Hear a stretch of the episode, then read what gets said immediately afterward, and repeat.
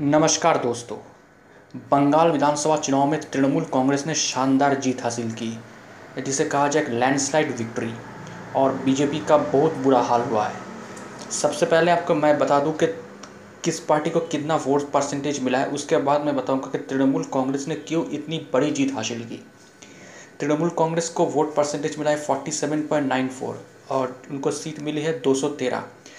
2019 लोकसभा चुनाव में तृणमूल कांग्रेस को 43 परसेंट वोट मिला था। तो अब देखा जाए तो उनका चार परसेंट वोट का इंक्रीज हुआ है। अब आते हैं बीजेपी बीजेपी को वोट मिला है 38.13 दो हज़ार उन्नीस लोकसभा चुनाव में बीजेपी को 40 परसेंट वोट मिला था। तो इस बार देखा जाए तो उनका दो परसेंट घट गया है। वोट परसेंटेज घट गया है और सीटें मिली है सेवेंटी सेवन सत्तर सीटें मिली है। अब सवाल आता है कि तृणमूल कांग्रेस इतनी बड़ी जीत कैसे हासिल कर ली? जब से ये कहा जा रहा था कि तृणमूल कांग्रेस के खिलाफ दस साल का एंटी इनकम्बेंसी है, ये तो लोग कह रहे थे कि तृणमूल कांग्रेस सत्ता में आएँगे, लेकिन उस उस तरह से सीटें नहीं मिलेगी, जस्ट स्लिम मेजोरिटी मिलेगी। लेकिन ऐसा क्या हो गया कि इतनी ज़्यादा सीटें मिल गई, बल्कि 2000 2016 में जो सीटें मिली थी, उससे भी दो सीटें ज़्यादा मिल गई। 2016 में 211 सीटें मिली थी, उससे अब सीटें मिली है 213 तो ये कैसे हो गया? तो इसके बहुत सारे कारण हैं, लेकिन मैं आपको तीन बड़ा रीज़न बताता हूँ सबसे पहला रीज़न रीज़न जो आता है, वो आता है ममता बनर्जी। तृणमूल कांग्रेस का एक ही फेस है ममता बनर्जी, और ममता बनर्जी का जो पॉपुलैरिटी है, वो अनबिटेबल है। मतलब बुलंदी पर है उनकी पॉपुलैरिटी ये सच था कि तृणमूल कांग्रेस का जो एम थे लोकल लीडर्स थे, जो डिस्ट्रिक्ट लीडर्स थे, उनके खिलाफ एंटी इनकम्बेंस थी, गुस्सा था, लेकिन ममता बनर्जी के खिलाफ कोई ऐसा गुस्सा नहीं था। तो इसलिए ममता बनर्जी अब रैली में हर रैली में बोलते रहा कि आप कैंडिडेट्स को मत देखो मुझे वोट दो। तो लोगों ने उन पर भरोसा किया उनके बातों पर भरोसा किया और उनको वोट दे दिया। और ममता बनर्जी के लिए एक काम और, और आसान कर दिया कि बीजेपी जो अपोजिशन है उनके पास कोई फेस नहीं था।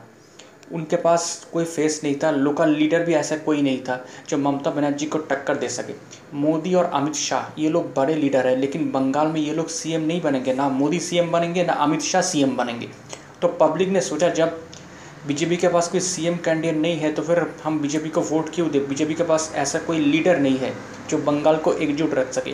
तो उन्होंने ममता बनर्जी को वोट दे दिया।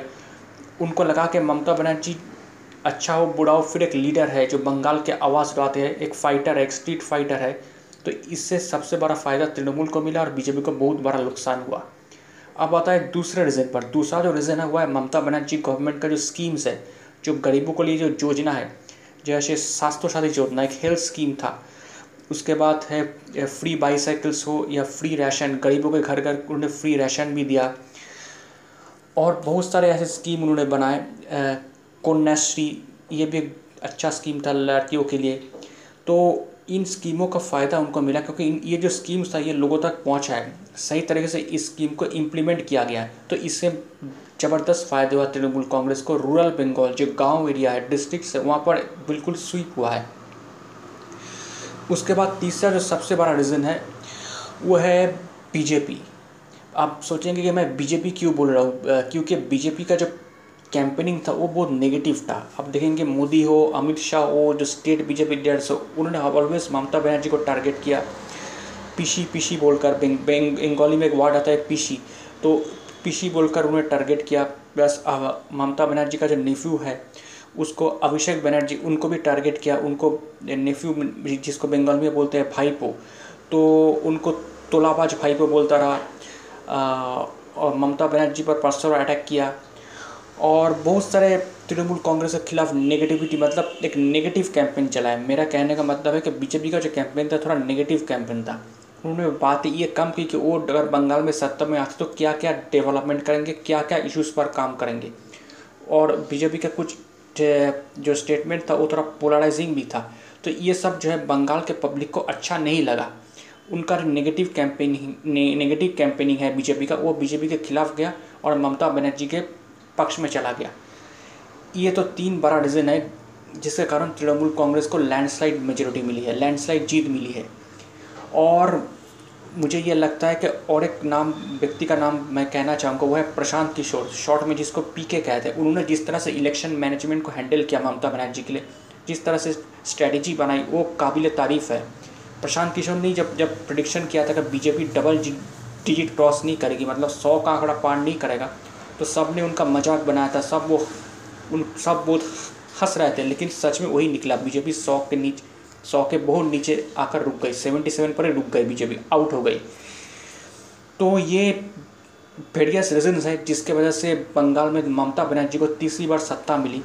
और मुझे लगता है बीजेपी को अगर सच में इन फ्यूचर में बंगाल में सत्ता पाना है तो बीजेपी को ऑर्गेनाइजेशन पर काम करना पड़ेगा। ये जो बीजेपी करती है ना, जब चुनाव आता है, तब तृणमूल कांग्रेस के कुछ कैंडिडेट्स को अपने पाले में ले लो और उनको टिकट दे दो। ऐसे नहीं होता। इस बार ऐसे किया, उससे क्या हुआ? उनके जो अपने कार्यकर्ता थे, वो नाराज़ हो गए और उसका बहुत बड़ा खामियाजा उनको भुगतना पड़ा। तो बीजेपी को सोचना पड़ेगा कि अपना एक मज़बूत कैडर बेस तैयार करे। तभी वो बंगाल में कुछ कर पाएँगे। इधर उधर के उधार वाला कैंडिडेट्स इस लेकर वो कुछ नहीं कर पाएँगे। आप देखते हैं, ममता बनर्जी कब शपथ लेंगी?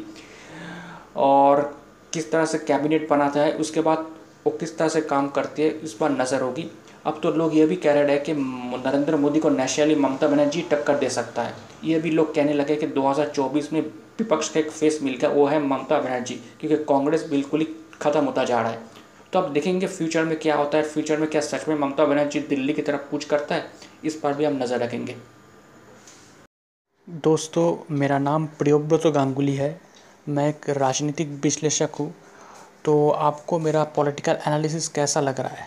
अगर आप मुझे, मेरे एनालिसिस के बारे में या मुझे कोई का कमेंट करना चाहते, कोई मैसेज सेंड करना चाहते तो आप मुझे ईमेल कर सकते हैं। मेरा ईमेल आईडी आप देखना, मेरे प्रोफ़ाइल पर है Mishti man nine at the rate of Gmail dot com Mishti man M I S T I M double A N nine at the rate of Gmail dot com शुक्रिया।